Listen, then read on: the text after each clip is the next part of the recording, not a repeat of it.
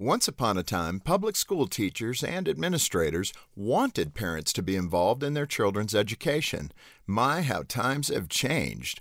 Over the past few months, news reports have surfaced about school boards around the nation trying to silence parents who disagree with school curriculum and policies.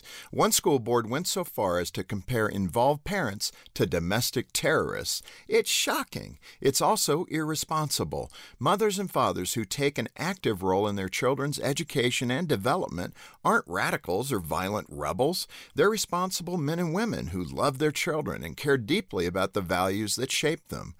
Any form of government hostility towards parents and families should be alarming to everyone, not just those with children at home. A parent's relationship with their child is sacred and should never be infringed upon except in rare circumstances when it's absolutely necessary. To act otherwise is an insult to the autonomy and authority every mom and dad is given under the United States Constitution.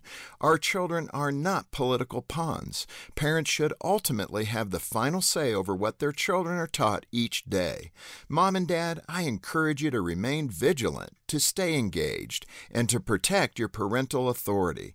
And if anyone tries to deny your rights, hold them accountable and let your voice be heard. For more to help your family thrive, go to focusonthefamily.com. I'm Jim Daly.